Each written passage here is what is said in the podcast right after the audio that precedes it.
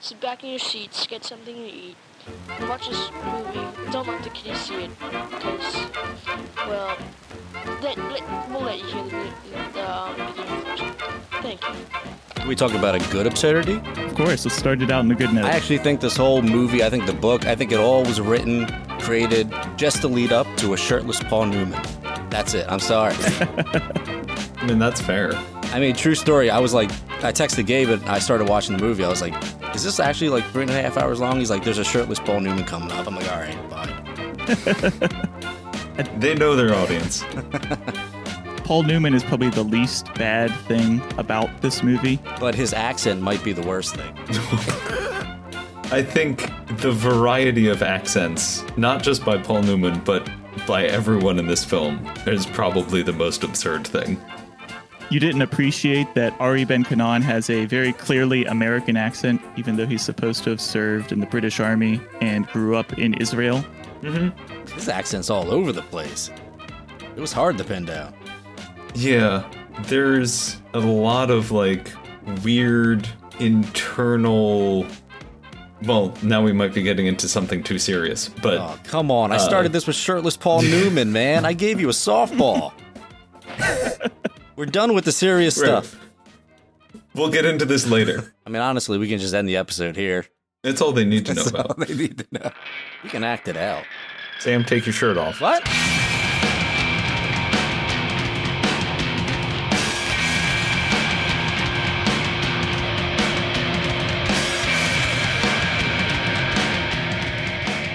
Welcome back to the Intervention Podcast. In previous entries in our Palestine, Zionism, and Empire series, we've detailed American Zionist interest, or lack thereof, and Mandate Palestine. But we have, by and large, sidelined a focus on American Jewry after the State of Israel emerged. What better way to rectify this than by discussing Leon Uris's Zionist epic Exodus, first released as a novel in 1958. The book, a runaway hit, became a film in 1960 directed by Otto Preminger, written for the screen by Dalton Trumbo, and starring Paul Newman as Ari Ben Kanan, Eva Marie Saint as Kitty Fremont, Jill Haworth as Karen Hansen Clement, and nominated for Best Supporting Actor, Sal Mineo as Dov Landau. My co host will be Evan, he, him from Left of the Projector. This will be the second or third entry, depending on how you're counting, into our collaborative history in film series. We're joined by special guests Gabe Christie, he, him, and Sam, he, him from Labor Jawn Podcast. How are you guys doing? I'm doing good. Lovely. Love the enthusiasm. Surviving a You guys want to do a quick intro of uh, what you guys do over there on Labor Jawn? Do you want to give the standard spiel, Sam? Yes, I do, Gabe. Labor Jawn is a podcast where we talk about the working class history of Philadelphia and the surrounding world, and it's co hosted by me and my good friend Gabe. That's the elevator pitch. So we uh, take a kind of pop history approach, focusing on a variety of different strikes and labor actions across the like greater Philadelphia area and southeastern Pennsylvania. Uh, sometimes recognizing that the states of Delaware and New Jersey exist, but rarely. We can be found across all of the normal podcast platforms. Highly recommend that everybody look into them. They've got a great flow and a great, they do their research very well. That's all you, Gabe. That's all newspapers.com, but well, somebody's got to read those newspapers. yeah. So, avid listeners, you'll notice this is the very first intervention episode without either of my regular co hosts, Nick or Steve. Unlike everyone here, they were unwilling to burn three and a half hours of their lives to join us to talk about this awful propaganda movie. And for that, I thank you all the more for joining us. Damn, what does that what does that say about us? Masochist. We have no lives. Yeah. I mean, we're all uh, have our own podcast, so that's redundant. Yeah. So before we get into the film, there are a few historical points I think need clarified for the sake of context.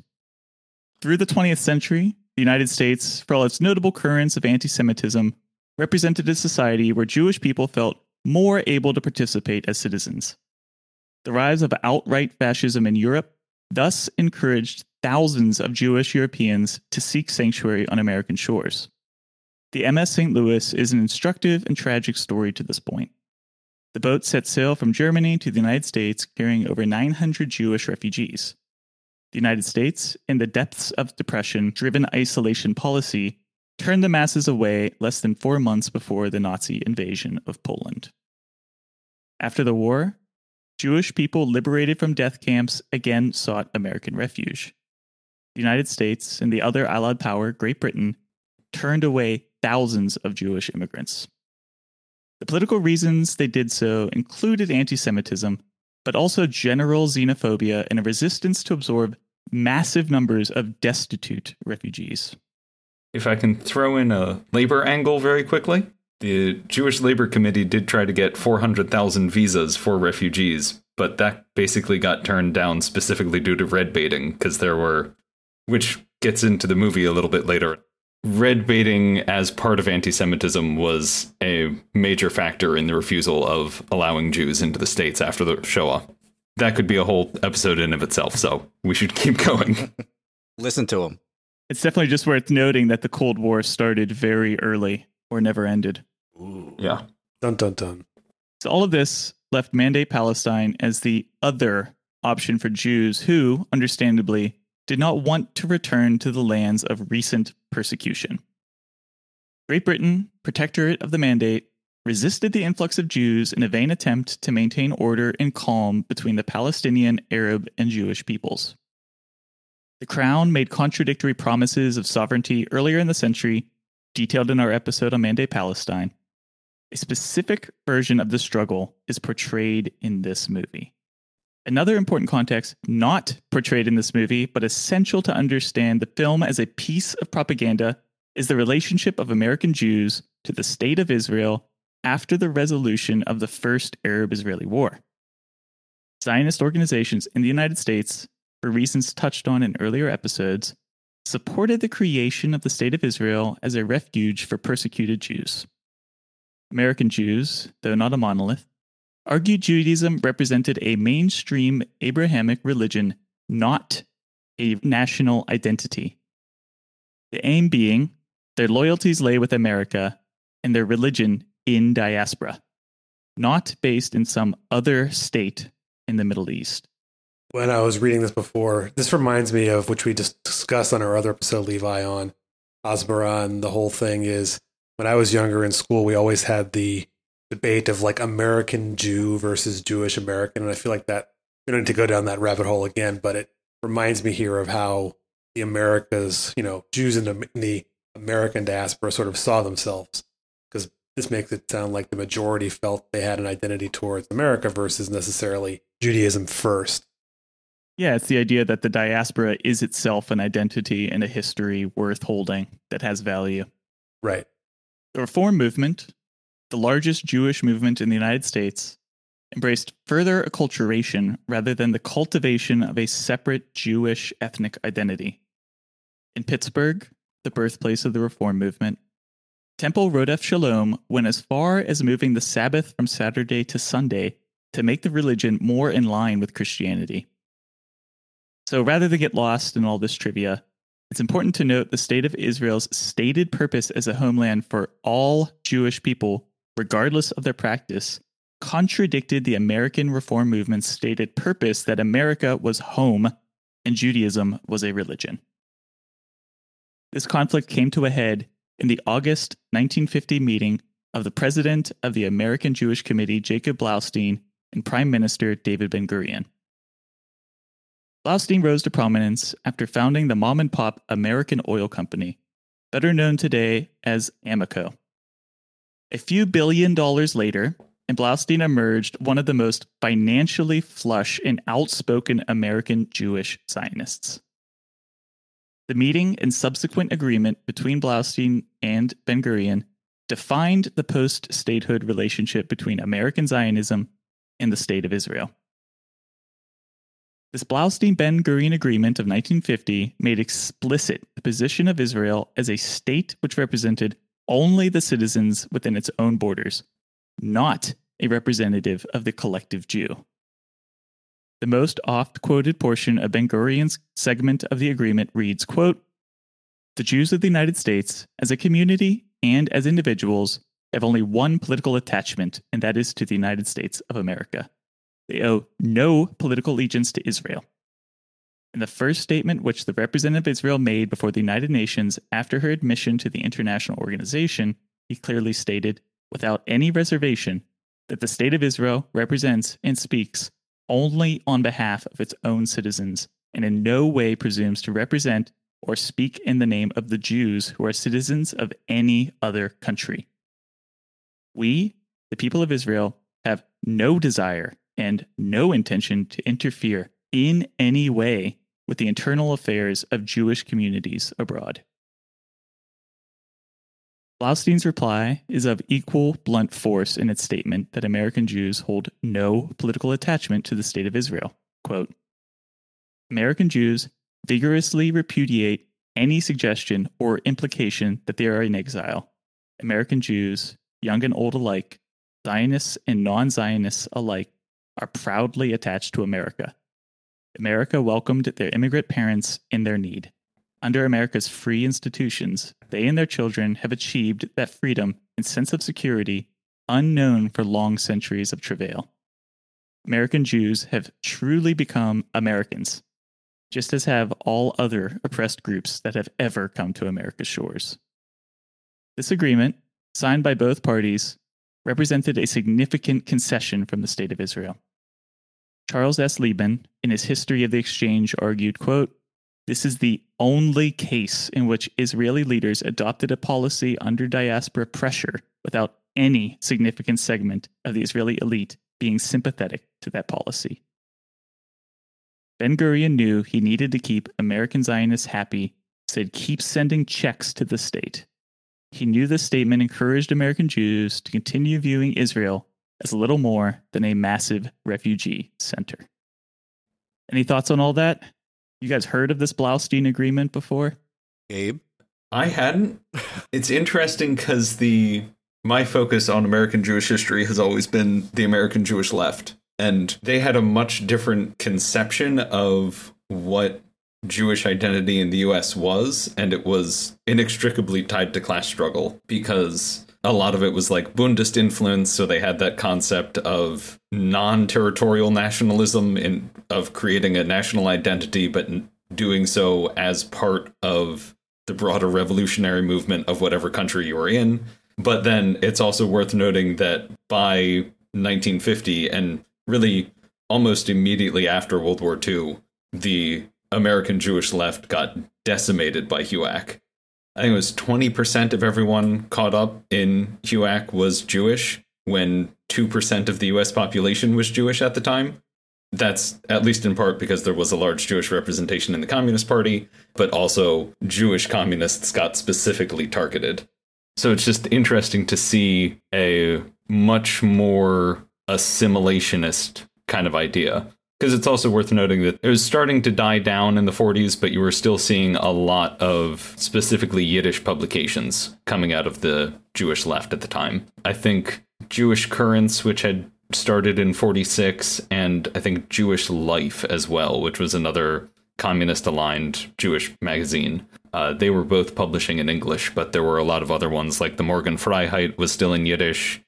Freie Arbeiterstimme, the anarchist one was still in Yiddish, and the Vorwärts, which was at this point just New Deal Democrat, but they were still in Yiddish and were still cultivating a like distinctly separate Jewish identity within the American labor movement.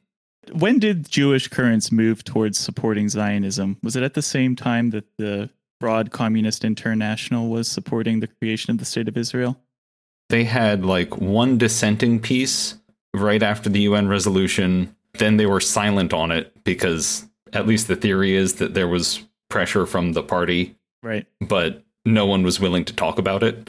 And then, at least from my understanding of it, for basically the rest of the 20th century, they were almost silent on Palestine till the 2010s when they were somewhat pro Israel. And then there was an internal shift, and you have the current editorial board that has been very distinctly if not explicitly anti Zionist, at least pro Palestinian liberation. They posted a huge my culpa, basically going over their own history and sort of claiming Yeah. that they are something new and dredged up all the articles that they regretted as a publication.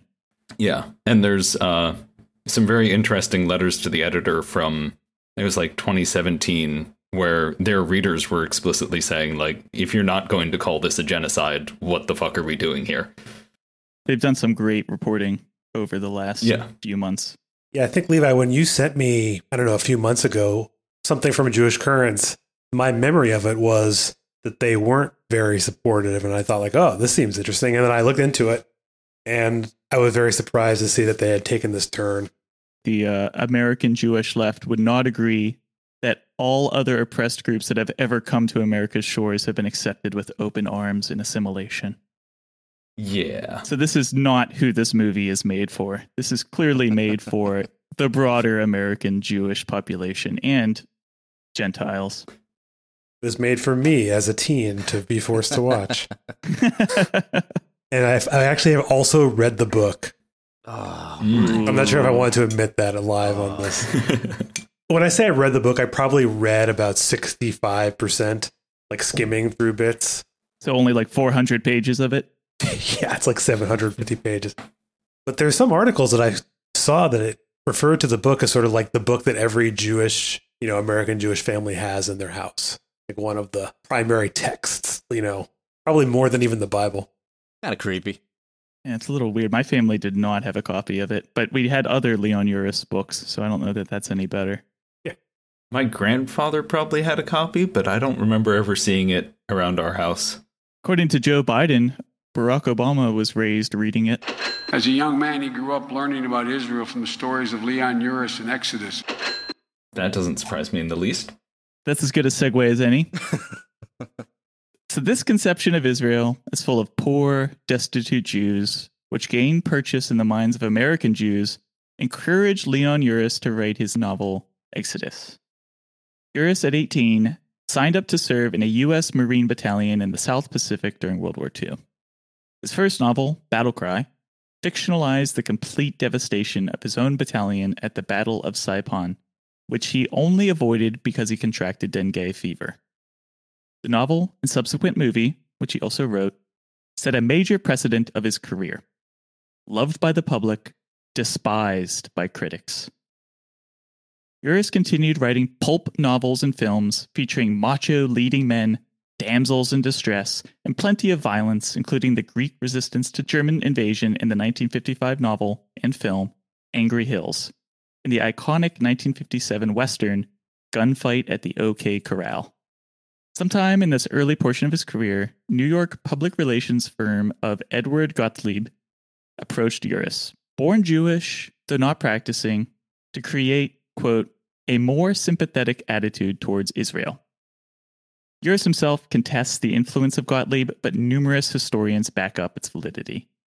At first, Uris gravitated towards writing a novelization of his uncle Aaron, who, unlike Leon's father, made his home in Mandate, Palestine, and participated in the First Arab Israeli War. Uris, after, by his own account, traveling, quote, nearly 50,000 miles over two years, collecting hundreds of interviews and reading every book on Israel he could find, published Exodus I call bullshit. uh, yeah, I have a feeling he interviewed a total of zero Palestinians on any of this information and read no books on the Arab position. So Uris sought to reframe Israel not as a place of passive refugees, but rather as akin to the American mythos of rugged frontier individualism. The ju- dust jacket description alone captures this quite well. Quote, Exodus is the picture of a people's dream to establish a homeland, to live in God given freedom, to build cities, turn deserts into gardens, laugh and sing, worship in the ways of Abraham, love and be loved, far from the shadow of impression. It is the story of men in mortal struggle and of men and women in love. Funny because how many times does the word God even come up in this movie? Like three? Hmm. We'll talk about that, but there's a very clear reason they're not mentioning religion. In at least two letters to his father in 1956 and 1957, according to historian Matthew M. Silver, and then in the first paperback print, Uris made blunt his desire to remake the idea of the Jew in American popular culture. Quote, all the cliche Jewish characters who have cluttered up American fiction the clever businessman, the brilliant doctor, the sneaky lawyer, the sulking artist, all those good folk who spread their chapters hating themselves, the world, and all their aunts and uncles, all those steeped in self pity, all those golden riders of the psychoanalyst couch, all those who have been where they rightfully belong on the cutting room floor. I have shown the other side of the coin and written about my people who, against a lethargic world and with little else than courage, conquered unconquerable odds. Exodus is about fighting people, people who do not apologize, either for being born Jews or the right to live in human dignity. It has been a revelation to the readers, Jewish and Gentile alike. Uris optioned the rights to the book to MGM while still completing the novel. The book's runaway success guaranteed the film's production. Uris wrote the initial screenplay, but director Otto Preminger rejected the draft as too long, aimless, relying too heavily on anti Arab and anti British tropes. Preminger brought on Dalton Trumbo, blacklisted since 1946 for Communist Party sympathies, to rework the script. Though redrafted by a communist, and though Uris denigrated the final script, the film still embodied Uris's narrative. As a concluding statement, there is no subtlety in either the book or the film. Both need to be understood as a piece of propaganda, as a specific fictional framing meant to model thought and action. Ben Gurion himself in 1959 remarked, quote, As a literary work, Exodus isn't much, but as a piece of propaganda, it's the best thing ever written about Israel. Writing in 2001, Palestinian academic Edward Said concluded, quote, the most disturbing thing is that hardly any of the questioned Americans knew anything at all about the Palestinian story. Nothing about 1948. Nothing at all about Israel's illegal 34 year military occupation. The main narrative model that dominates American thinking still seems to be Leon Uris's 1950, uh, here Said meant 1958, novel Exodus. But I hope we can break down and discuss what is this narrative? Why did Uris and Preminger craft their work the way they did? And what has changed, if anything, and how the American media presents the narrative of Israel's foundation and character? What this film lacks in subtlety, it makes up with in two dimensional characters, a flimsy plot, and overwrought tension. So, before we get into the more serious discussion, is there any particular absurdity in this movie you guys want to talk about? I briefly mentioned this. So I was sort of forced to watch this movie when I was in high school. I mentioned in this previous episode just that I, you know, I went to a Jewish high school. I lived in Israel for a semester. And I believe some few months before we went, I was probably around 17, we were forced to watch this movie. And the only real memory I have aside from is this over? When will this be over? How long is this movie? Was Ben Kanan does not look Jewish at least like in my perception of watching the movie as like a teen. Mm-hmm. I mean, maybe it's putting something in my head that I, I wasn't thinking at the time, given the discussions on it now. But I just have this vague memory of being like, this guy doesn't really seem like the person who should be playing him. It's just like an attractive actor who they got to play him. You, I think you just answered your own question right there. It was just an attractive actor. They wanted someone to get the Gentiles in, you know? Yes. So, yes. It's I mean, just been that. Yeah. But I think there's a lot of like internalized anti Semitic depictions of Eastern European Jews versus almost every single good like Sabra Jew that gets shown, and Sabra being a Jew born in Israel, is portrayed as like stereotypically handsome American, or Jordana is just like a normal Hollywood bombshell, as opposed to all of the Eastern European Jews that we're seeing and all of the Holocaust survivors, who are always just shown as huddled masses. You see this a lot with early Zionist writing and early Zionist propaganda around it, that like every Jew in diaspora was like weak and soft and whatnot, and then they'd go to Israel and become new strong Jews. But I think it's kind of repackaging that idea for the American audience so that Jews going to Israel are basically becoming the like white Christian archetype, Mm. but they just happen to be Jewish. And that's exactly what Uris was going for. So we have a few clips to look at here. My name is Catherine Fremont. I'm a nurse. You can call me Kitty. My name's Karen Hansen. Hanson? Oh, then your mother was Jewish. Yes, and my father. So the next scene. Oh, I don't care about the Jews one way or the other. But they are troublemakers, aren't they? Oh, no question about it, sir. You get two of them together. You've got a debate on your hands. Three, you're putting out a revolution. half of them are communists anyway. Where's the other half? Pawnbrokers. They look funny, too. I can spot one a mile away. Do you mind looking into my eye, sir? It feels like a cinder. Hmm, certainly. You know, a lot of them try to hide under Gentile names. But one look at that face, you just know. With a little experience, you can even smell them out. No, I'm sorry, Bone, I can't find a thing. Must have been my imagination. Thanks.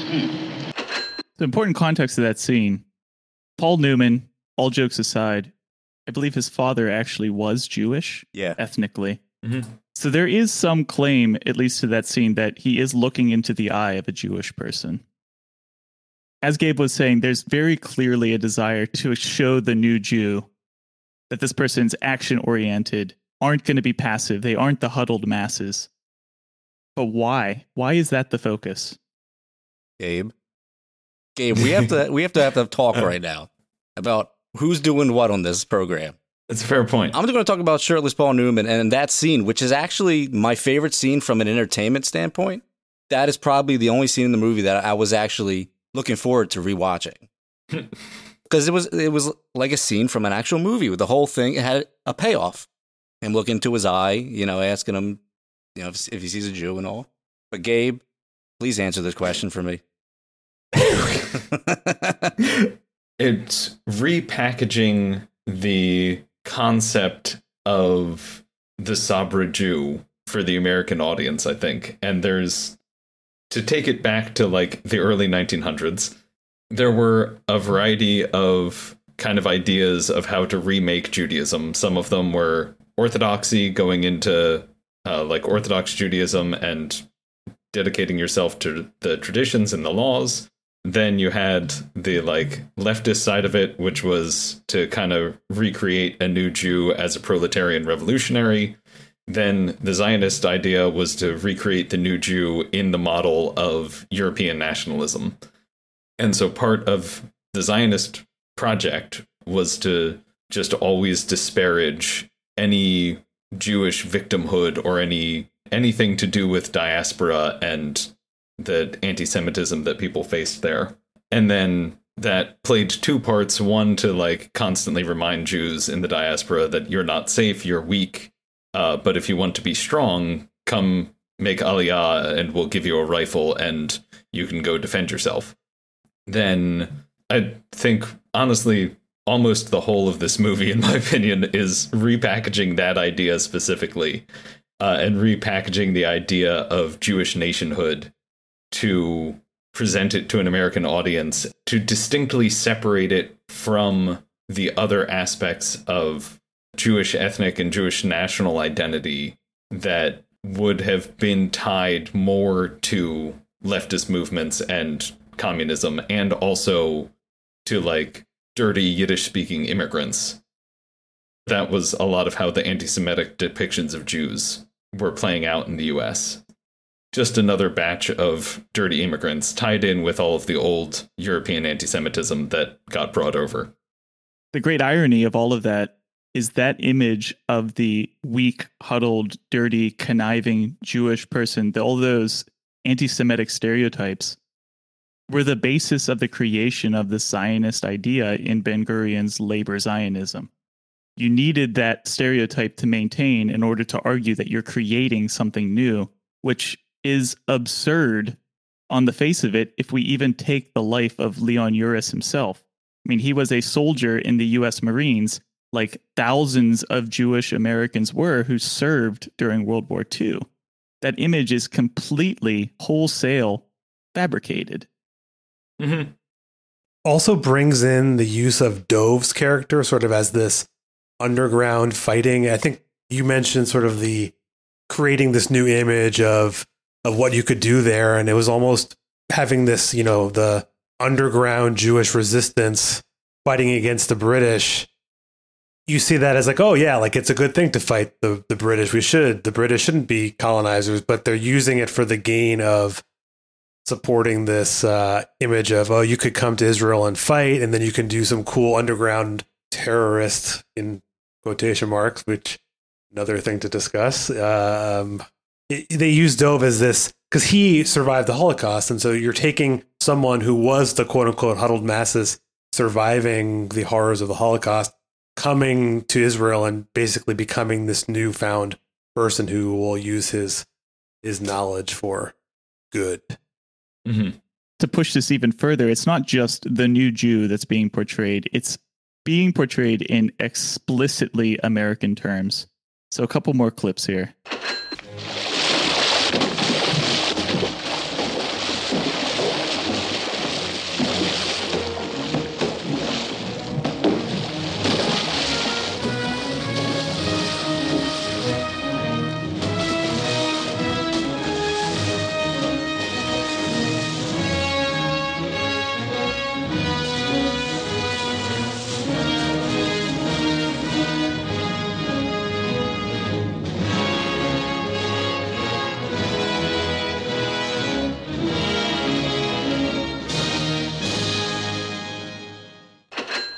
So, Sam, you told me you're not the historian here, but could you tell me what extremely obscure piece of American history might this scene be referencing?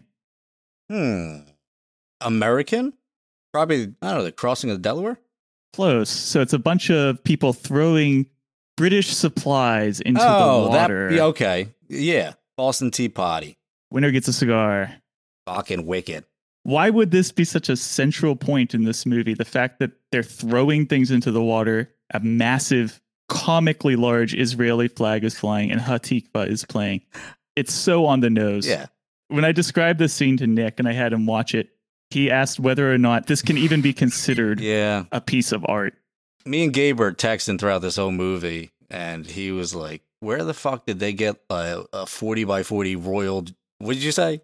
A, a Navy Jack? Yeah, naval ensign. naval ensign. Like, who smuggled that on board the ship? right? How did that happen? Amazon. Yeah. Amazon. What's the point? They're, they're, the whole thing was meant to be incognito. Why would they have this flag on them? Yeah. Yeah, that smuggler, I can't remember the character's name who they're, you know, using on Cyprus to get all the goods. Like, I don't think that was on his list of items, you know, to uh, to bring. Yeah, on the Yeah. checklist said uh, comically large flag of Israel. Chess set. Yeah. Another perfect scene. Just saying that. That's fair. That was a good scene. That was fun, at least. The movie is broken up into basically three movies. The first movie is about the boat and the hunger strike and the conflict going on there. The second movie is about the prison break. And then the third movie is this weird mess of a movie. I don't even know that there's a plot anymore about the creation of the state of Israel.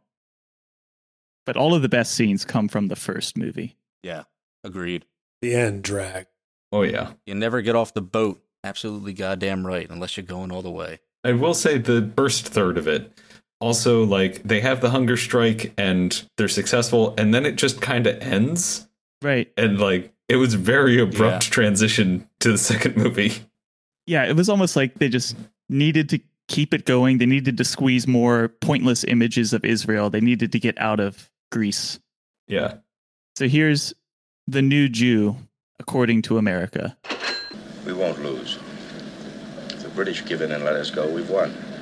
And if we starve to death aboard this ship, we've still won. They'll wait. They'll wait until you're too weak to resist, and then they'll come aboard and they'll take you off. It doesn't take much strength to set off 200 pounds of dynamite.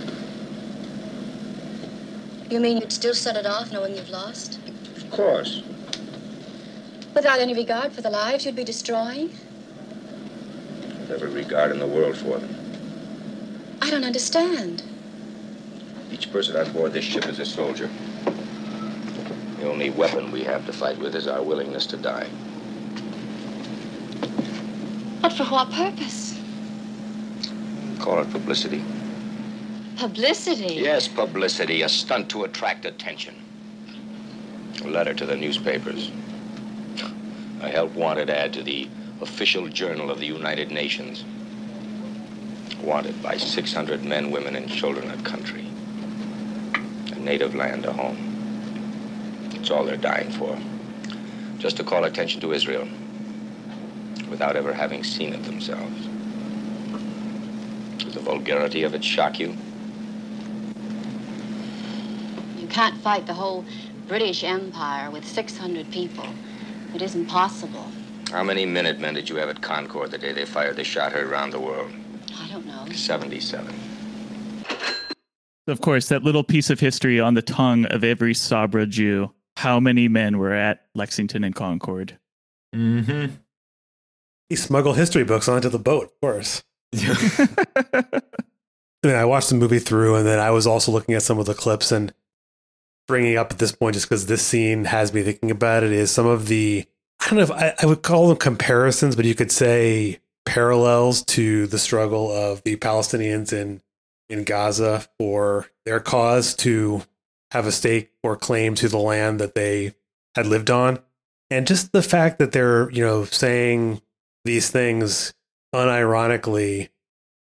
And then as this is, you know, they're creating this narrative of of what happened, you know, prior, and this is 1947, presumably, with no sense of what the Palestinians are going through as even correct or right or they're be seen as barbaric. They don't emphasize. Is kind of what you're trying to say. Like they don't emphasize. Yeah. What, yeah, I agree.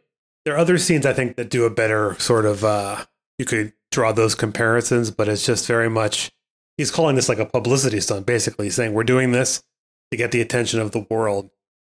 No, I think you're getting at a really good point, and it's sort of the the justifications in this movie for terrorism and violence, and it uses that premise of the American Revolution as a justification for violence against odds.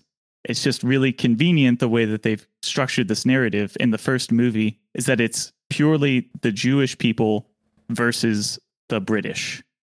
Looking at this movie as meant for an American audience, primary I mean it's an American movie, but American Jewish audience is to say, oh well, we wouldn't exist here on, you know, the United States of America on, you know, stolen land of all the people we slaughtered, but if we hadn't broken away from the British, so of course the the Jewish people should be able to break away from the British yet again and take what's theirs. Not only has the American founded itself on rugged individualism by breaking away from the British, but also the Jew is going to do the same thing. And the heart of every Jew is really just the American spirit.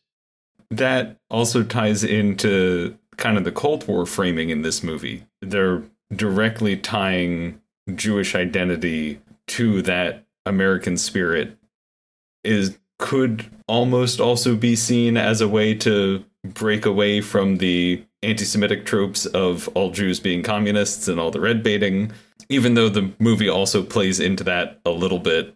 But we shouldn't expect this movie to be consistent in its messaging. No. No, this movie's kind of all over the place. Even in that last scene when Ari Ben Kanan is asking the British officer to look into his eye for a cinder, he jokingly talks about how you have a revolution on your hands if you get three Jews together. Mm-hmm. And it's very much coded in the language of the Cold War. Yeah. And ironically, the person who wrote the screenplay was one of those affected by the. Dalton Trumbo, he was a communist that was directly attacked and silenced by HUAC. Yeah, he was one of the 10 directors that were blackballed, and this is what brought him back. Yeah, Evan, I think you were trying to make that comparison when we were talking about it. You said that Trumbo, a lot of his movies have to do with like a David versus Goliath. Yes, they do. Mm. Spartacus. which also came out in this year. And he was announced as the actual writer for that movie, I think, less than a month after he was announced for Exodus. The whole publicity around Trumbo being the screenwriter for this movie was itself a piece of propaganda to show that these Jewish directors, these Jewish writers, Uris and Preminger, aren't going to be told what to do. They're the new Jew. They're striking out on their own and, you know, bucking the system of thinking of leftism as something that Jews are beholden to. In itself is like a revolutionary act against, you know, the Hollywood system. Yeah, that somehow it's of the American capitalist spirit to accept communists writing your screenplays. It's funny because it almost seems like uh, him returning to write movies again. He kind of probably had to make a sacrifice to his own ideals to not really make movies like maybe he once would have. There is no true left representation in this movie except in these little like quips. Yeah. Man's got to eat. So the takeaway from this is that HUAC worked, and uh, Dalton Trumbo is an example of that. Successful government policy. And he loved Big Brother. That poor man is taking a beating in this conversation. He made such great movies before this. Poor guy. Yeah, this might not be left, but Evan was hinting at the, the sort of justification for violence that's throughout this movie. And this movie, at least the second portion of the movie, as I've laid out during the prison break, takes as a central conflict the attempt of Ari to reunite his feuding father and uncle, uh, a storyline that just kind of putters out and doesn't do anything after a while. But anyway, his father, Barak, represents the Haganah, the primary labor Zionist paramilitary organization in Palestine, which advocated for Jewish immigration by more diplomatic means. While his uncle, Akiva, represents the Irgun, an antagonistic revisionist Zionist paramilitary organization which engaged in more open acts of terrorism against both Brits and Arabs in Palestine. The bombing of the King David Hotel is actually represented in the film, although I don't believe it has any bearing in terms of the reality of when these events happened, because both the Exodus, the bombing of the King David Hotel, and the prison break are real events. They just don't happen that quickly apart or in this order. So the two real world paramilitary groups are represented in the film as conflicting on the role of violence in the cause for the Jewish homeland. So this clip is a little bit long, but I think it's interesting in the current discourse around Palestinian resistance, as Evan was noting. I think these bombings and these killings hurt us with the United Nations. A year ago, we had the respect of the whole world. Now, when they read about us, it's nothing but terror and violence. It's not the first time this happens in history.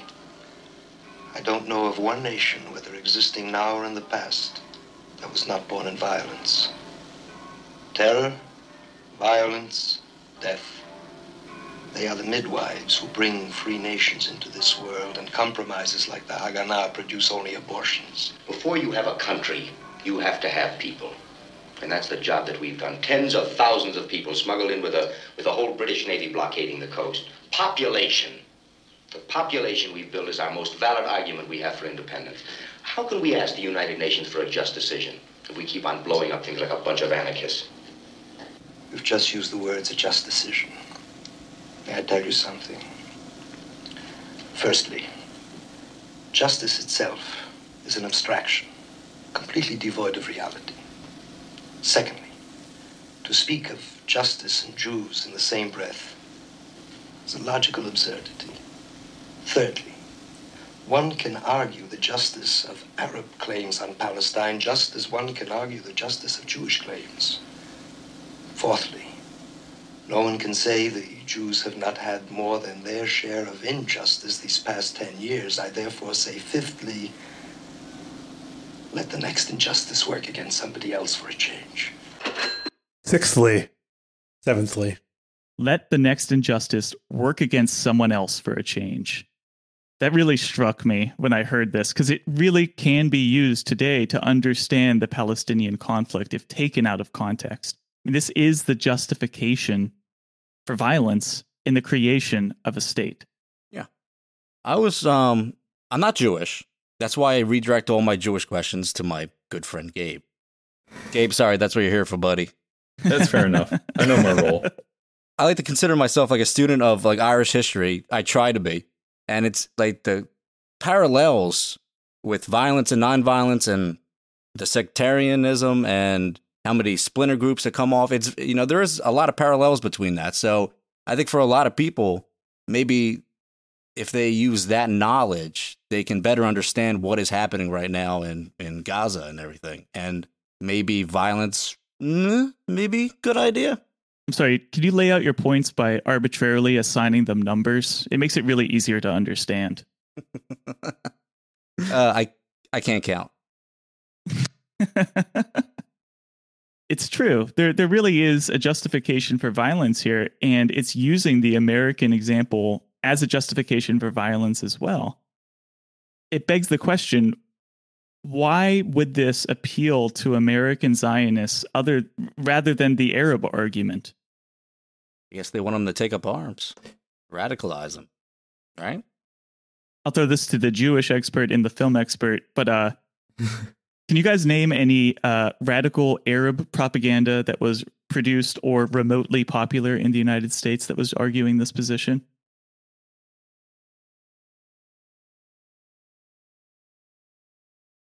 No. No. Can you think of any that have been produced since an attempt to tell the Palestinian side to the story, the justification for violence on their side? I mean, usually the people referring to their violence are those the ones on the quote unquote receiving end, and it can be seen through their eyes. Oh well, their stones are uh, are really going to hurt us, so it's okay that we you know bomb them to complete smithereens. The scale of which is just it's hard to fathom. I don't think this propaganda ever really made it to the US, but there was within the. It's kind of hard to explain. There was a political movement called Left Poale Zion, which was like the communist offshoot of labor Zionism. If not communist, then left socialist. Their 20s and 30s was really complicated, but they did actively promote both Jewish and Arab violence and revolutionary violence against the British, but in order to establish a multinational workers' state. But that is the only example I know of of even remotely pro Arab violence outside of Palestine at the time. And I assume they got somebody of the same stature as Paul Newman to star in that as well, right? They made some stamps in 1934 and made some posters. they did have like a large political movement interwar Poland, but then the Shoah happened and that mm. got wiped out. As far as like film goes, there really isn't any Palestinian cinema with the exception of a few until the last 20 years for probably obvious reasons. I can't personally think of any major American films in which Hollywood produced a film with top billing actors starring in it what's justified violence for the sake of Arab or the Palestinian project. This piece of propaganda, Exodus, really is a way, as Edward Said argues, that Americans continued to think about this project. I actually did think of one film that did justify Arab violence Lawrence of Arabia, but that's Arab violence in support of British imperialism, so it's acceptable. And is also a grueling epic. I haven't seen that movie in a long time. From what I remember, the Arabs are portrayed in a very specific British view. Like there's good Arabs and bad Arabs. Yeah. I mean, it's incredibly Orientalist. I haven't seen it in a while either. Yeah, from my recollection of it, it's very much like any Arab that worked with Lawrence is automatically good. And that was basically as far as they got into actually analyzing Arab life and politics. Who are the bad guys in this movie as a total? British and non Jews, the Gentiles, Arabs. I mean, some Arabs. I think it's anyone that stands in the way of the Zionist project, mm-hmm. regardless of who they are. Right. So even though the Irgun and the Haganah are shown as conflicting, it's ultimately stated in this fatal optimism, you are Haganah. In methodology, you are Irgun. But in the heart, you are Israel. That he is the new Jew. He's capable of understanding the need for diplomacy and the need for violence. The enemies are very clearly outside. Yeah. And in the first movie, it's the British. And in the second part of the movie, it's the Arabs. Leon Uris is said to have hated director Otto Preminger and screenwriter Dalton Trumbo's adaptation of his script for his book. The primary issue for Uris? According to Foster Hirsch, Preminger's biographer, quote, with Exodus, Preminger was trying hard to see all sides of the questions surrounding the creation of the Jewish state. That triggered outrage from Uris. He still had unresolved anger towards Preminger when I interviewed him in the summer of 2002. Uris was very nice to me, but blew up at the mere mention of Otto's name. Preminger didn't want to take virulently anti British, anti Arab stance of the book. He wanted a more balanced treatment. Exodus is unmistakably a Zionist film, but there is an attempt at political realism and pragmatism. Preminger made a film that allowed for the possibility of reconciliation and peace. Quote, all of that said, the Arab is presented in the body of Taha, a brother like figure of Ari. We'll begin with his ascent as a character, and then we can go over his descent. So, this is his first presentation. Here is Taha, son of Kamal, since five years, Mukhtar of Abu Yesha. Thank you, Barak Ben Ken. Village President, Dr. Ernst Lieberman. In this valley of Jezreel, we, we dwell together as friends. It is natural that we should live in peace, since even our words for it are almost exactly the same. We say salam, and you, shalom. Let us seal our friendship forever with that most beautiful of Hebrew toasts, lachaim, to life. Lechaim! So naturally, Taha has a American accent because he grew up among Sabra Jews, but we'll go past that. So we're actually given an insight into his upbringing a little bit later in the movie. When the Syrian Arabs murdered my father in his own mosque,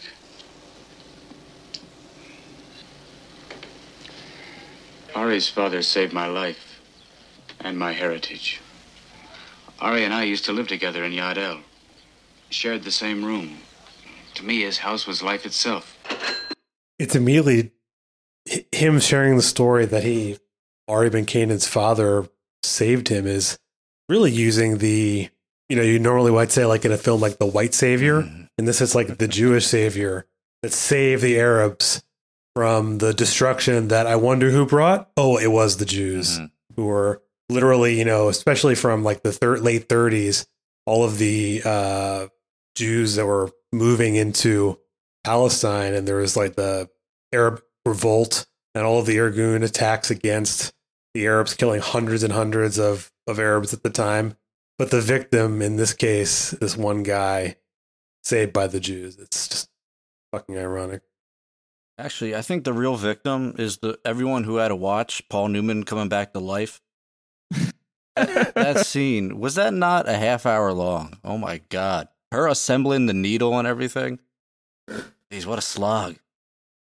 I was like, at that point, I was like, just kill him. I don't. He's fine. Don't bring him back. We can end the movie here, guys. She was clearly not a, uh, an emergency room nurse because she took her damn time. She took her sweet time getting that stuff together. It was brutal. It's like some 45 minutes of, of those cuts. You know, this just didn't need to be long shots that just were too long. That and the British prison camp scene where they were inspecting the food and all that, that just went on and on. It was like, oh my God, you can do this in one scene. Yeah, that whole prison camp thing was also like the most exciting scene, but it could have been boiled down to like a 20 minute plot line at most. I think it was meant the way they did it to show this, you know, all of the different plots, the Ben Gurion Hotel and all the bombings and everything is meant to show this very, at least to me, in my perspective, is just to show all the intricate ways and these comprehensive plans that the Jews took to take back, you know, their homeland. All the planning, all the things, it's all was worth it because of the end result. It struck me as very much like portraying all of that planning and everything almost like a mid century American gangster movie. There was a lot, uh, especially with Dov and like oh yeah, all of the little interactions that he has with people on street corners and whatnot. That it just really struck me as almost Godfather esque. Uh, Yeah. Sneaking in a spy movie or something like that in the middle of this. Yeah. They were really trying to please all audiences. I mean, you have your love story, you have your gripping action, you have your suspense, you have your political drama. It's just, it doesn't feel like any of it works. But no, that's with the huge caveat that this movie was insanely popular. I want to sit down with someone who loved this movie and just say, just have them tell me why. I don't. I don't think you'll like what you hear though. I I mean, it's one thing to agree with the premise of the movie, but I don't. I just don't understand sitting through such a long film and then it's almost like you've already made up your mind as to what you believe before. It doesn't matter the con the content at some point, Yeah. right? Because there are enjoyable propaganda movies that you can just sit down and Yeah. be like, this was actually well done, and not have to cater to what is being espoused. But this movie was just propaganda and a slog at points. So I mean, Yeah. so I'm surprised. I mean, I, I guess I'm not surprised though that it was such a, a good turnout at the box office. I have a really great clip that I think just really encapsulates the slog of this movie. Let's see if we can get ourselves through it. Three and a half hour clip. Every time I come home, I stop here and just look for a minute. You want to look with me? Sure.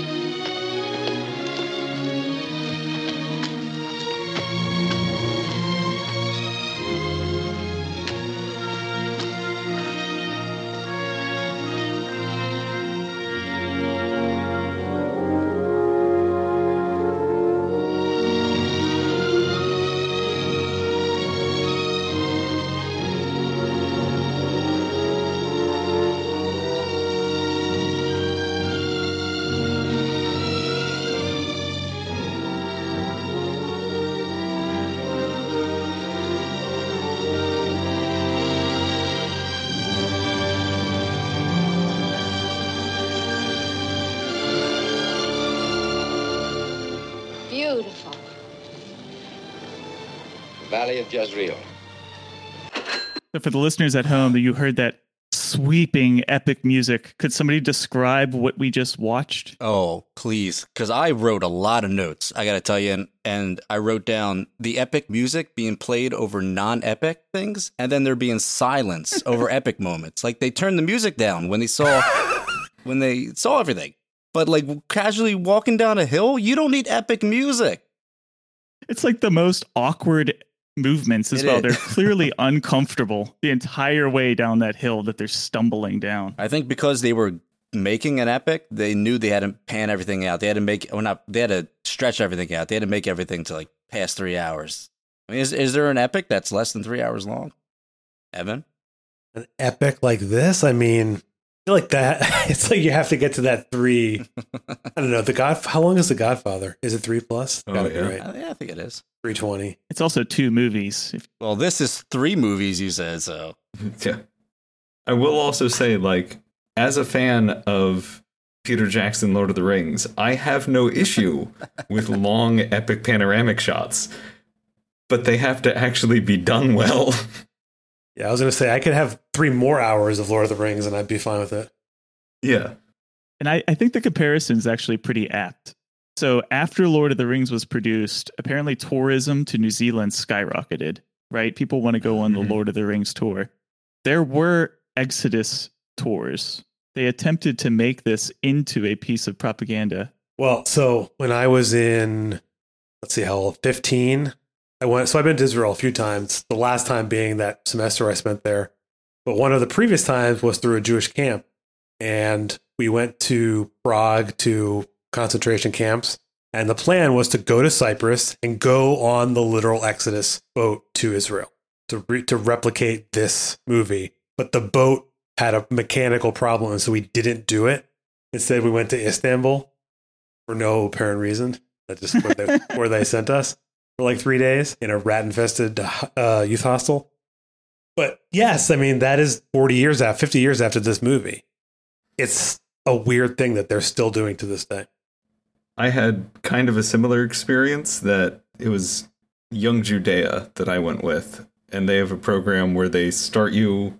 I was in Rome for like I think five days, where we basically just did tours of the old Jewish ghetto around Rome, and then went up into the mountains and talked about Italian participation in the Holocaust, and then they put us on a plane to Tel Aviv. But it was still very much that same because birthright will take you directly to Israel, but there are a lot of other journeys that start you in Europe and be like, this is where everything was bad, and now we're going to take you to Israel where it's all nice and happy. Don't look over there. Yeah, literally the when going to the old city in Jerusalem and them saying like, "Hey, yeah, don't walk past that storefront because that's the Palestinian quarter." Told the same thing. Yep. And I went anyway.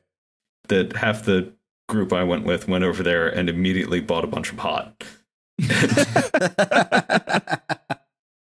I guess I got to go on a pilgrimage. the land of Israel is incredibly important to this. I mean, it was the state of Israel that donated time and energy in order to help make this film come to fruition. I believe if you watch the end credits, there's a special thanks to the state of Israel because this was shot on scene. So this was known as a piece of propaganda with some input by the state of Israel. And I think what's really interesting is what they actually talk about in this faux epic scene immediately afterward. So, as we discussed in the 1950 Blaustein Ben Gurion Agreement, the dominant strand of Zionism and the American Reform Jewish movement defined Judaism as a religion and not an ethnicity.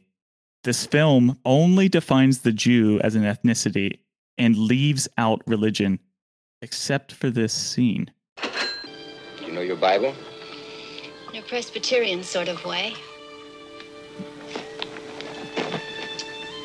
That's Mount Tabor.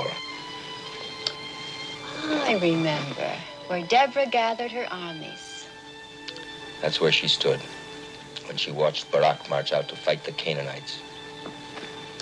So Barak went down from Mount Tabor and 10,000 men with him. It's in the book of Judges. The Canaanites had 900 iron chariots, but Barak had men 3,200 years ago. That's when the Jews first came to this valley. It wasn't just yesterday or the day before. So, as far as I know, this is the only citation of biblical text in the entire movie.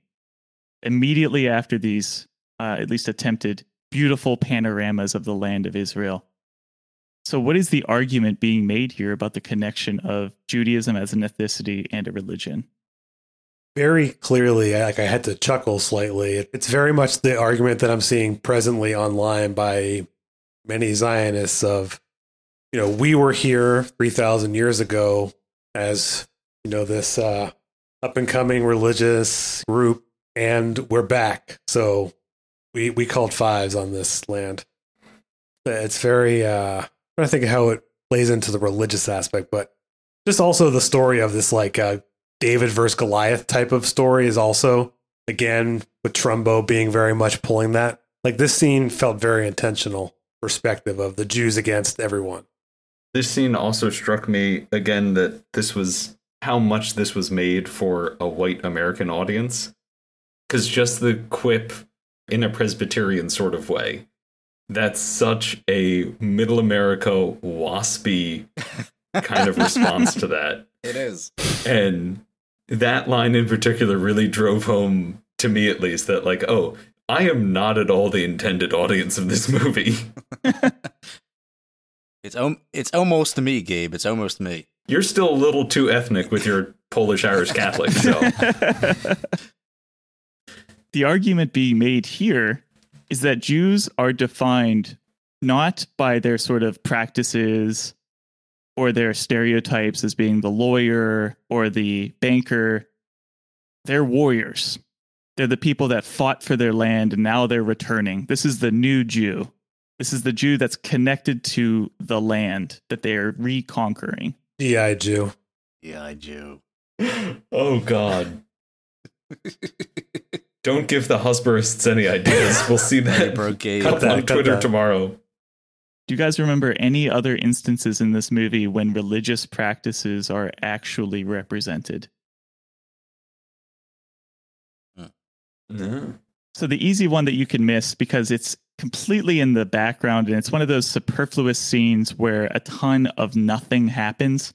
And I'm not going to subject you to it. It's when the British soldiers are going after Dov, and he hides in a Catholic seminary, and you see a Catholic procession going on behind him.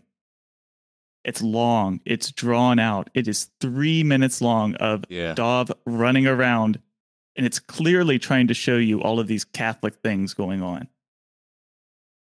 So you got the Presbyterians, you got the Catholics, and then the final representation of anything like religious practice is in the prison. It shows the Arab people doing their daily prayers. Right. So, what are these representations? Why show religion in this way? There are no Jews praying in this movie. There's one person wearing a kippah, and it's the kosher butcher that's smuggling things inside the goats. There's a greater representation of Catholic faith in Exodus than Jewish faith. It very much also hits again on just the audience for this movie as maybe a non practicing kind of secular Jew in America who might want to, to go there and they can fit in easily because you don't need to be, you know, a religious person who maybe even speaks Hebrew or beyond the the general prayers or something like that. I mean that that I know was what that trip I went on was. It wasn't a really a religious trip. It was a, Mhm. a secular trip that happened to be in Israel. If you want to pray, you can pray in America. What you're missing, though, is you're missing your connection to the land. And I think with the other big thing that's sort of spoken around in circles in this movie, I don't know that it's ever made explicit, is this argument that we need to have a Jewish homeland in Israel, or else those scary Muslims are going to have control over the Catholic homeland of Jesus. Ah, you might be yes. on to something there. Hmm. The right wing Zionists who aren't Jews. Ooh, they claim. But why else have Dov run around a Catholic area for three whole minutes? There's no progress of the plot in that entire scene. It's purely to show the Christian homeland aspect of this movie. Well, I mean, when Jesus comes back, you want Jews to be in charge of the Holy Land, right? Right, guys? Right? Right? All right, I'm talking to my Christian brothers here. Yeah, I think so. Mhm. He'd be real confused otherwise. So, something that we've talked around is the Holocaust. It's central, it's in the creation of the state of Israel, and it's central to the storyline of Exodus. So, we'll begin with this clip. Attention! Attention! All passengers from the Star of David, listen carefully. We have received orders to evacuate you immediately. I repeat, all those who arrived on the Star of David are to be evacuated at once. Please prepare to board the British lorries now passing through the camp. Report at once to your nearest Palestinian guard point. Achtung, Achtung! Alle Star of David Passagiere bitte genau zuhören. Es wurde angeordnet, die sofort zu evakuieren. Ich wiederhole. What does this mean? HMJFC. His Majesty's Jewish forces on Cyprus. What else? So, Gabe, I think to your earlier point, what language are they speaking there? After the English announcement, it went to German. While the displaced persons camps that the Allies were in control of were largely in Germany, there were a huge number of Eastern European Ashkenazi Jews that had fled across the border to get into the DP camps. And while the German Jews were largely assimilated and didn't speak Yiddish to the same amount, like Eastern European Jews, it was the common language on the Jewish street.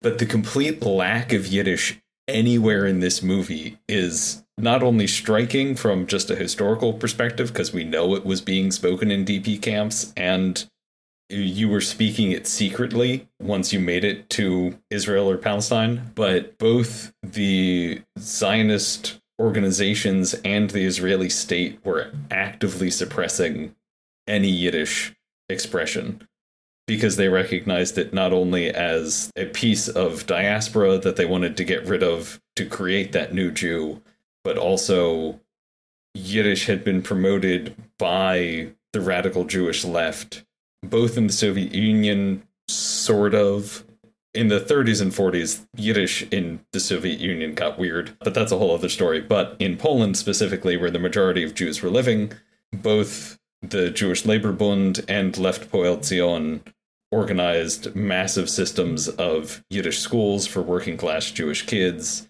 were promoting Yiddish culture, but both of them posed a threat to the Zionist political movement who were supporting Hebrew as the new Jewish language for the new Sabra Jew. It was just really interesting to see that German was being spoken but not Yiddish, and then all like even the signage in the DP camp was in Hebrew. I'm wondering when all of these Holocaust survivors had time to learn modern Hebrew. When did they learn this modern language that probably none of them spoke unless they were already involved in Zionist political movements and were Hebraists? That just really annoyed me. And there's that scene that's a little bit before the uh, when I think it's when Kitty first arrives at the camp, and they also talk about sort of like the two entrances, which again has other connotations to it as well. But I believe the one side was in Hebrew. I think you like you're talking about Gabe, and the other side was, well, I guess it was in English because it was the British gate. Mm-hmm. So there, it's English and in Hebrew. But yeah, uh, who is that for? They also filmed this entire movie in Israel for the most part, I believe. There are a few scenes in Yeah. Cyprus, so I am not well versed enough in like the actual internal politics of Yiddish suppression by the actual state of Israel versus it just being a kind of like social thing. But I wouldn't be surprised if one, there was never even any concept of having Yiddish in the movie, but two, that the Jewish state specifically said you cannot have any Yiddish and that everything has to be Hebrew. There's also a scene where Karen says, uh, We have our own language now. She's helping me with Hebrew, so I can catch up with the others. Hebrew? Yes, we have a language of our own now.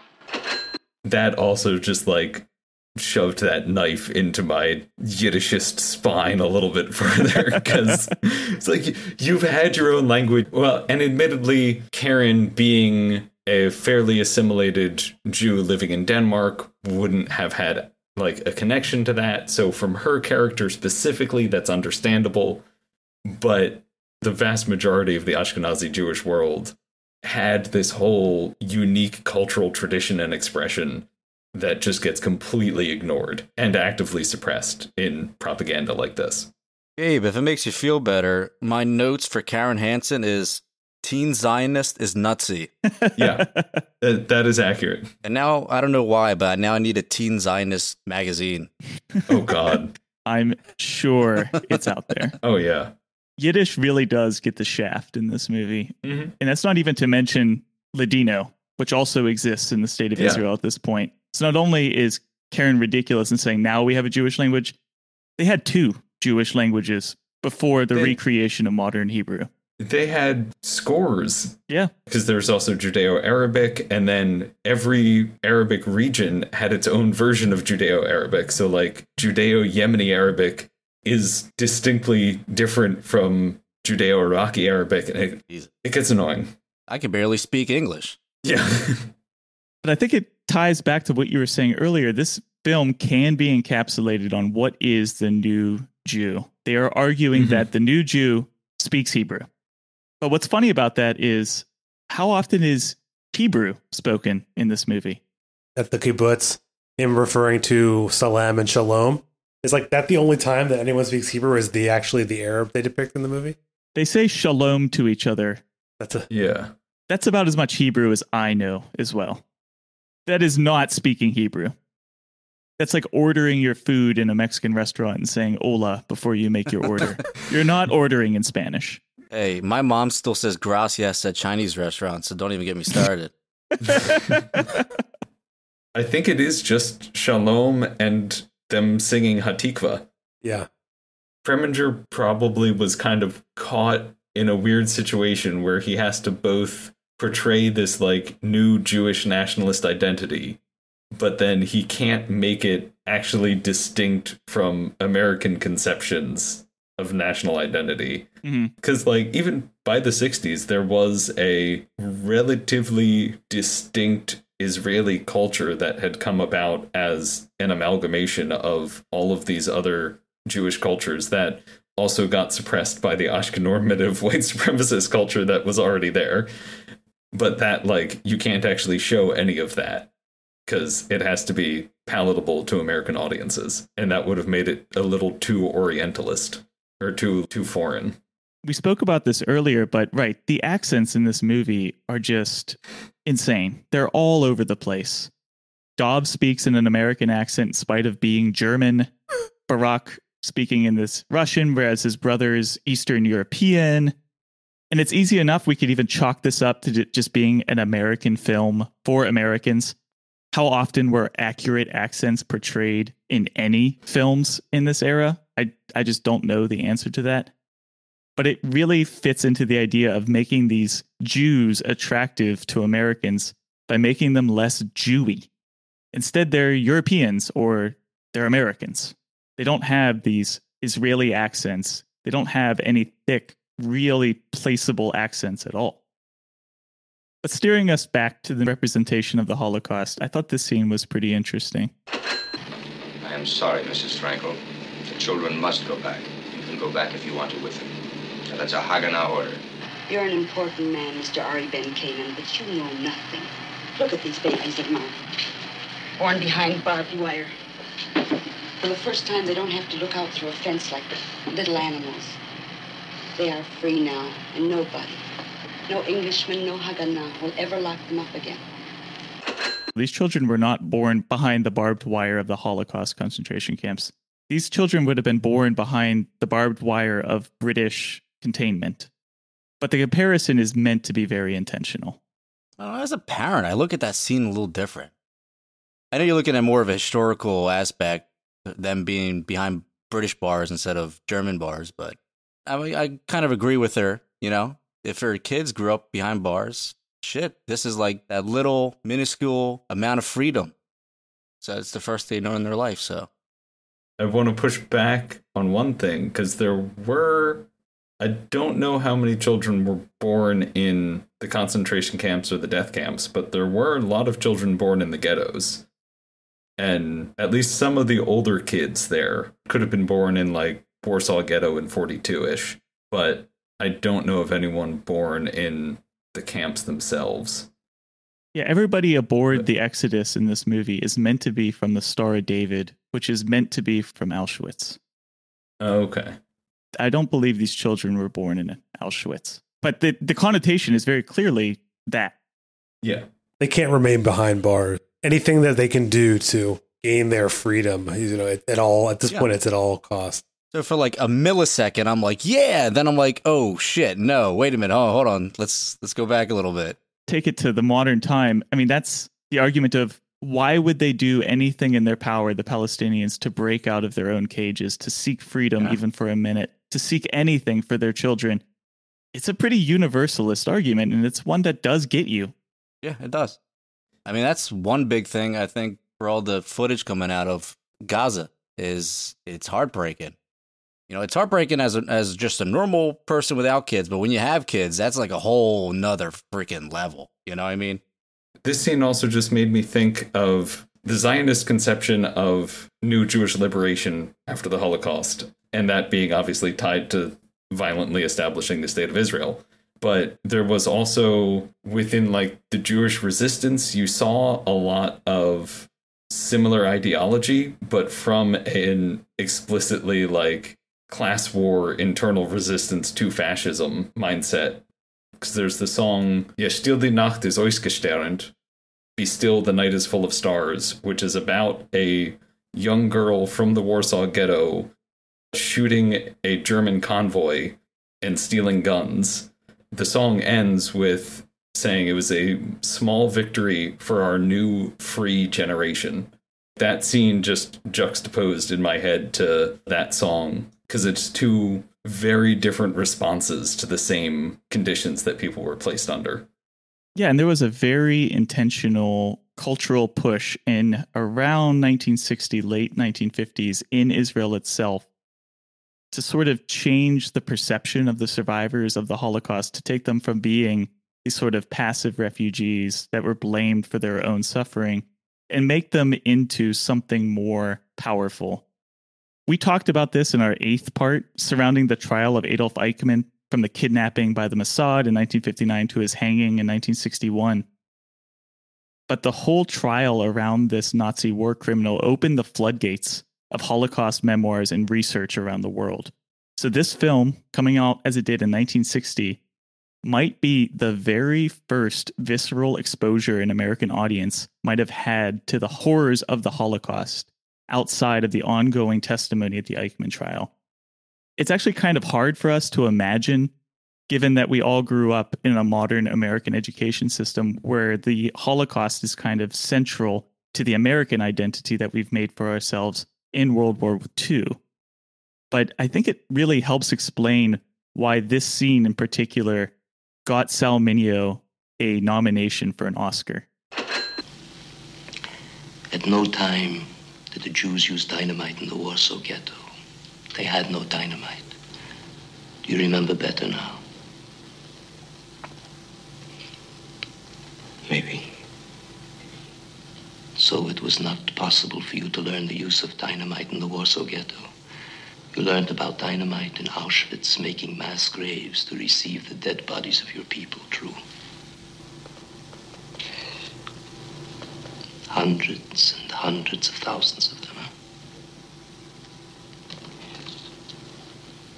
And you saved your own life by working in that camp as a Sonderkommando. Correct? It was the duty of those Jews who became Sonderkommandos to shave the heads of other Jews. Yes. To remove dead bodies from the gas chambers. To collect gold fillings from their teeth. Yes.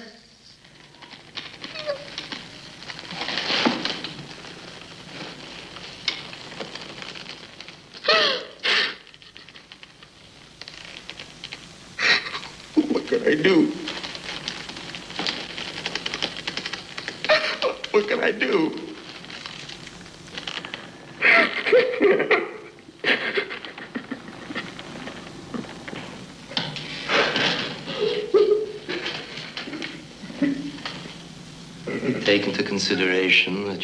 Thirteen, when you entered Auschwitz. Even so, we must have the truth. Is there anything else?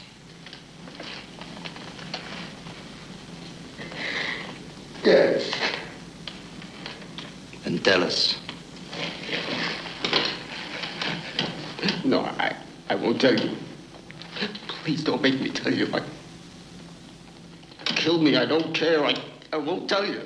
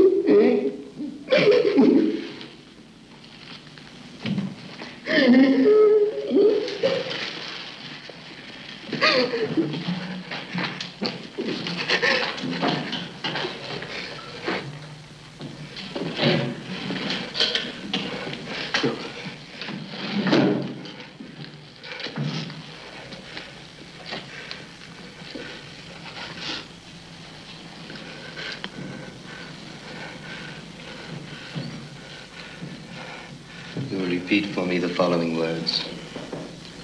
I, Dov Landau, I, Dov Landau, give my body, my brain, my soul, and my being.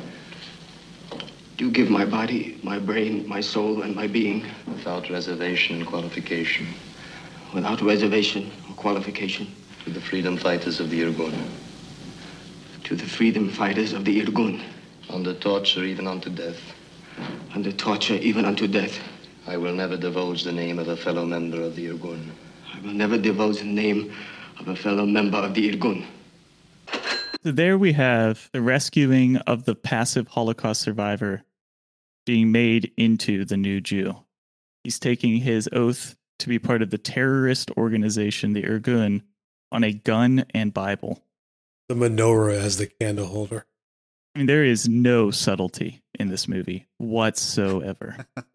And I think this is the other religious depiction. Watching this after seeing the pictures of IOF troops using a knife to read the Torah, this just really set me off when I first watched this. Someone described it as Judaism of the blade.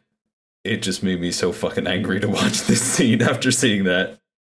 The Irgun draws its trajectory directly to the Likud party. This ideology has been there since the very beginning. Netanyahu is not an abrasion, he's a continuation of Judaism by the knife. And it's also worth noting that in the 30s, Ben Gurion, who gets held up as the moderate labor Zionist, was making deals with Jabotinsky, the leader of the revisionists, so that they could solidify power against the rising, more left wing and pro binational state movements that were showing up at the time. And I would argue this movie makes excuses in that same line to say that both of these movements actually came together in the creation of Israel and need to be equally respected. Mm-hmm. Which completely upends any of these modern, quote unquote, liberal Zionist arguments that what we're experiencing in Israel now is anything other than the continuation of Zionist history. This is one of the scenes in this movie that I just found just appalling. I don't, I don't know. I, I just really rubs me the wrong way. There's an even more appalling, disturbing scene right here. I am the Mukhtar of this village and I will not attack Gonda. We know you are the Mukhtar. You must understand that the Grand Mufti has publicly committed himself and every Arab man, woman, and child to die rather than accept the partitioning of Palestine. His Holiness does not recognize the decision of a few elderly gentlemen at Flushing Meadows who call themselves the United Nations. Since you are a Muslim, you cannot recognize it either. But what does all this have to do with attacking Gan Dafna? Gandafna commands the entire Jezreel Valley. The Mufti must pass through this valley on his way to Safed. He has made Safed his provisional capital until the last Jew in Palestine is exterminated. There are 650,000 Jews in Palestine. Temporarily. The Grand Mufti was our guest in Berlin during the war. Since I and my group of friends are now his guests, we have placed our experience in handling Jews entirely at his disposal. I have 80 Arab stormtroopers in my command. You will supply 300 men by tomorrow at midnight to join them. I got up to go to the bathroom and I came back and there was a cartoonish German villain on the screen. So, I mean, I had no idea what was going on at that time. I'm not saying it makes any sense, but the argument here is that the Arabs are Nazis. There's yeah. well, no other way to understand this scene. Collaborators. I mean, this is the this is the justification for the impending Nakba, essentially, to say, mm-hmm. well, they were going to kill all the Jews first, so it's okay that we did it. And you still see this argument show up everywhere. Yeah. All the time. That whenever you say anything even remotely pro Palestine, at some point someone's going to bring up the Grand Mufti. As if the Palestinian people are a one monolithic group that just mindlessly follow this man, as opposed to a very diverse society that had its own extreme political like infighting in the 30s and 40s while all of this was going on. I think this movie even tries to address the infighting and the varied opinions within the Arab world with this incredibly visceral scene.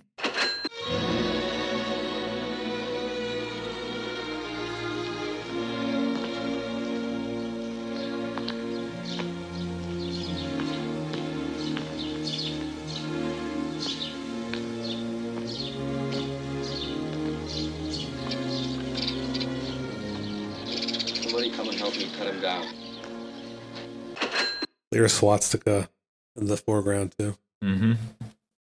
The imagery in this scene is just all over the place. So, what happens to Taha, the good Arab? I mean, he's basically being hung for being a, a traitor to the Arab Nazi alliance. I, I mean, I don't know other confused way they want to depict this. No, I think you got it. Yeah. It doesn't make it. This this makes no sense at all, except for American Jews at home thinking if we don't have this land of Israel, the Nazis are going to be reincarnated and just murder us all again. Would you maybe be not so surprised to hear somebody call them Muslim Nazis, and that's why they have to be undressed and marched through the West Bank? I mean, this continues to this day. Yep. This is all deeply disturbing stuff, and it's Yeah. still happening. And it's here in 1960, sanitized and rewashed for American audiences. I mean, that's what makes this movie, albeit a bad piece of propaganda, and that it's just not a good movie. It's propaganda nonetheless. That I think, being that it was popular, the one thing I don't think you, I don't know if you saw this, the movie made around eight or ten million in America and Canada, but it also made ten million of its twenty million dollars internationally. I couldn't find any information on where that was, what country specifically it was popular in, but that I find very fascinating and plays into how they were not just trying to propagandize American Jews, but maybe international to gain sympathy from non Jews abroad, which is probably the audience there. Mm-hmm. I know it was not very popular in Great Britain for obvious reasons. Actually, I wonder how much it was played in Ireland. Hmm. Oh. This is kind of another side point that the last freeze frame where we had everyone looking up at Taha reminded me of it that once they get off the boat, you don't see any Jewish adults that aren't in some way related to the resistance. Mm. And that by the end of the movie, every single Jewish adult you see is armed. Mm-hmm. Or if not armed, like they are ready to be armed. I'm just thinking, like, in terms of the depiction of Jews throughout this film, it ends with them literally being a military Yeah. in uniform standing at a military funeral. And it's it's something I hadn't really caught until now, but they just in the costuming, the film goes from like huddled masses to we're all wearing khaki. None of us know how to wear a friggin' bucket hat, apparently. but but we're all wearing either khaki or denim, and every one of us has a Sten gun, which that's a whole other historical inaccuracy. But anyway, I think that also kind of gets back to the the GI Jew comment that like that's really what they're portraying Israel as, and that's still like the Israeli conception of self is still very tied to the military. Yeah. Mandatory military service to this day. Yeah. So I think we'll visit that scene that you're actually describing and round out this ridiculous movie. so this is the final words, the eulogy from Ari Ben Kanan at the funeral of Taha and Karen. This is Taha, Mukhtar of Abu Yesha. And this is Karen, Secretary of the Rooms Committee, Bungalow 12, Gan Dafna. We have no Qadi to pray for Taha's soul, and we have no rabbi to pray over Karen. Taha should have lived a long life, surrounded by his people and his sons. And death should have come to him as an old friend offering the gift of sleep. It came instead as a maniac. And Karen, who loved her life and who lived it as purely as a flame, why did God forget her? Why did she have to stumble onto death so young and all alone and in the dark? Well, we of all people should no longer be surprised when death reaches out to us. With the world's insanity and our own slaughtered millions, we should be used to senseless killing. But I am not used to it. I cannot get used to it, and I will not get used to it. I look at these two people, And I want to howl like a dog. I want to shout murder. So that the whole world will hear it and never forget it. It's right that these two people should lie side by side in this grave. Because they will share it in peace. But the dead always share the earth in peace. And that's not enough. It's time for the living to have a turn. A few miles from here, there are people who are fighting and dying, and we must join them. But I swear, on the bodies of these two people, that the day will come when Arab and Jew will share in a peaceful life this land that they have always shared in death.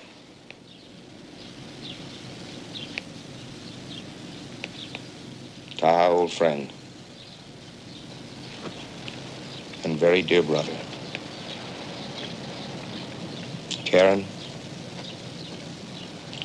child of light, daughter of Israel. Shalom. So the final act of one of the main characters, Dov Landau, is he refuses to help bury the body of the Arab. The irony also of Ari saying, you know, that the Arabs and the Jews will live side by side, given the events of the following very near and past of this pretend moment in history. I mean, I saw that he didn't put the dirt on, but I hadn't thought of it that way. That it's because I thought it was just because he was upset about Karen dying.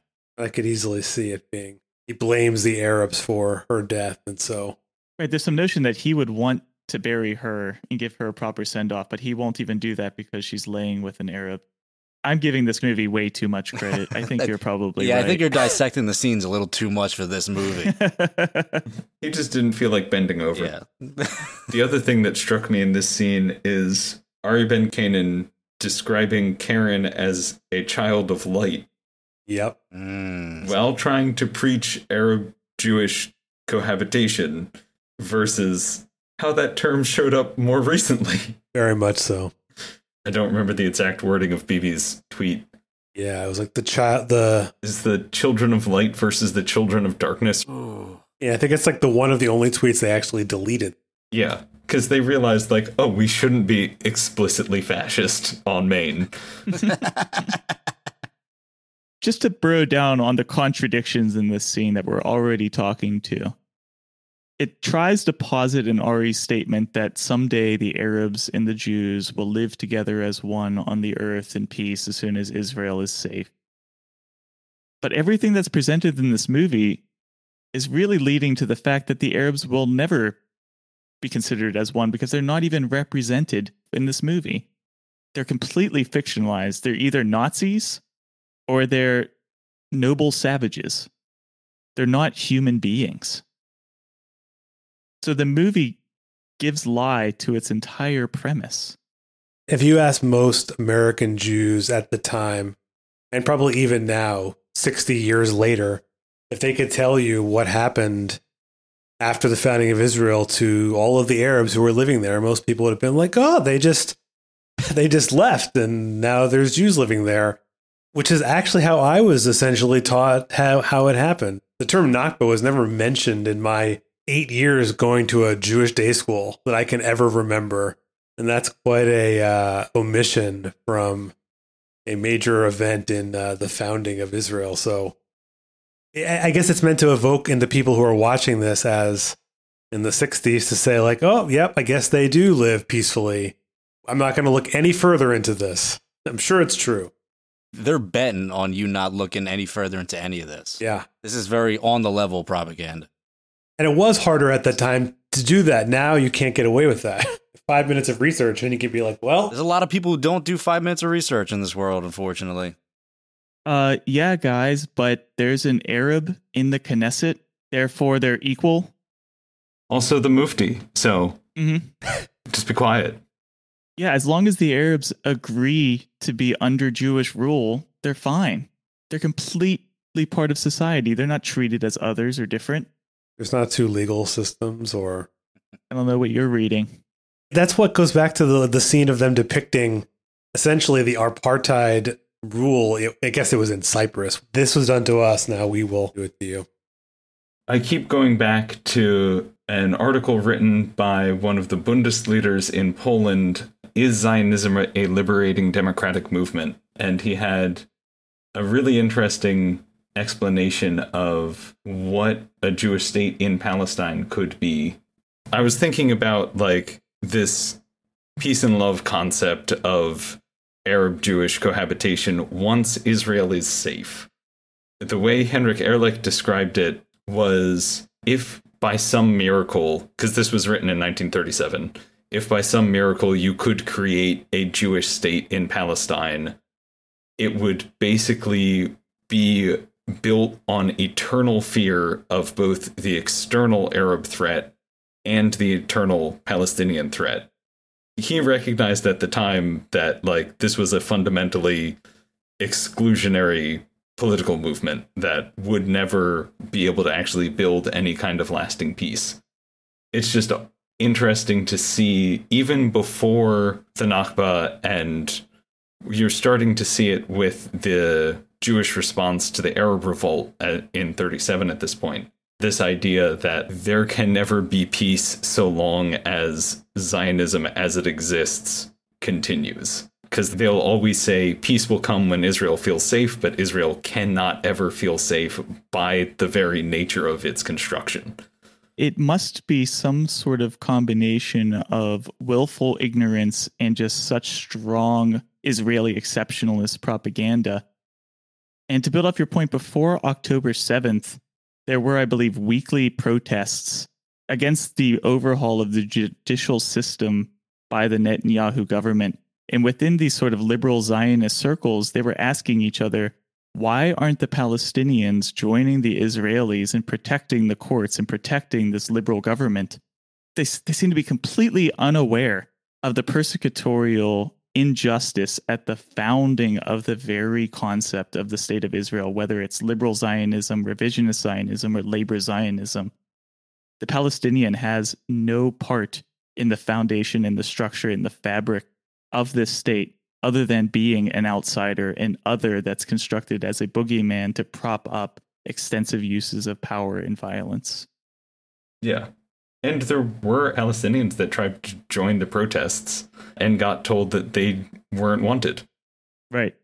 You're absolutely right that don't know if it's willful ignorance or sticking your head in the sand and which I guess is just willful ignorance.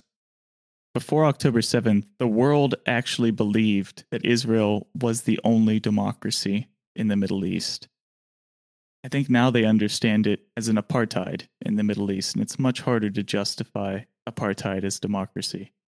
I mean, it's a dark note, but on some ways, it's it's kind of a hopeful note that we're not going back to the way things used to be. Yeah. Can we go back to the scene of shirtless Paul Newman so we can end on something less depressing? Thank you, Gabe, for saving me. We totally glossed over probably one of the best lines in the movie, which was The whole room has turned their attention to Paraguay. The Republic of Paraguay which had instructions to abstain, has announced new instructions. The attention of the whole room turns to the delegation of Paraguay. For the first time ever, Paraguay gets theirs. Any other things that uh, we forgot to mention? Going back to what you said, uh, Gabe, about the the imagery of everyone being a soldier you also see the movie poster is mm-hmm. like the flame with the gun being held above it. Very much that imagery of the only way to hold on to this land for the Jews is through the gun. And mm-hmm. any attempts to rise up against them will be met with, at this point, the American barrel of the gun in the hands of the Israelis. But yeah, that movie poster is itself a piece of propaganda. Mm-hmm. It's it's pretty crazy. We know of the Holocaust as the Great Fire, so it's the hand holding the gun coming out of the great fire. It's the justification in a picture for the state of Israel. I think we'll close it off there. Thanks, Gabe and Sam, for joining us on this slog. Any plugs you'd like to make on the way out? We have a link tree. Link tree is like it's like link tree slash Labor Jawn or something, Gabe, right? Yeah, just Google L A B O R J A W N. We're go. the only ones that have ever used that name. You'll find so, it. Anything you'd like to plug on the way out, Evan? I mean, as far as uh, future sort of history movie episodes, well, Lawrence of Arabia, which was mentioned earlier, as, is one that was on that list that certainly would have a lot to discuss. And you can follow me on all the internet places at Left of the Projector or Left of the Projector Pod. Telling me I have to watch that movie again. Well, maybe we won't do that one, but the next one that might come out could be Godzilla. So 1998 Godzilla? Oh God, we we went through a long discussion about that movie. That movie is a piece of propaganda that no one should Oh. see. That's basically the line in the Rage Against the Machine song that they wrote for that movie. Yeah. Is that you should do something better than watch Godzilla. yeah, No Shelter. That's it's a good song. Awesome album. One of the best. the, the whole soundtrack's actually pretty. yeah, I never knew I needed Puff Daddy and Jimmy Page together. It would be the original movie and then the 2014 reboot. Thank you for having us on your program and for uh, bringing us along. And uh, oh, we're not thanking you for having us watch this movie. If we're fortunate to ever come back on the program, we, we're going to do a 30 second commercial or something like that.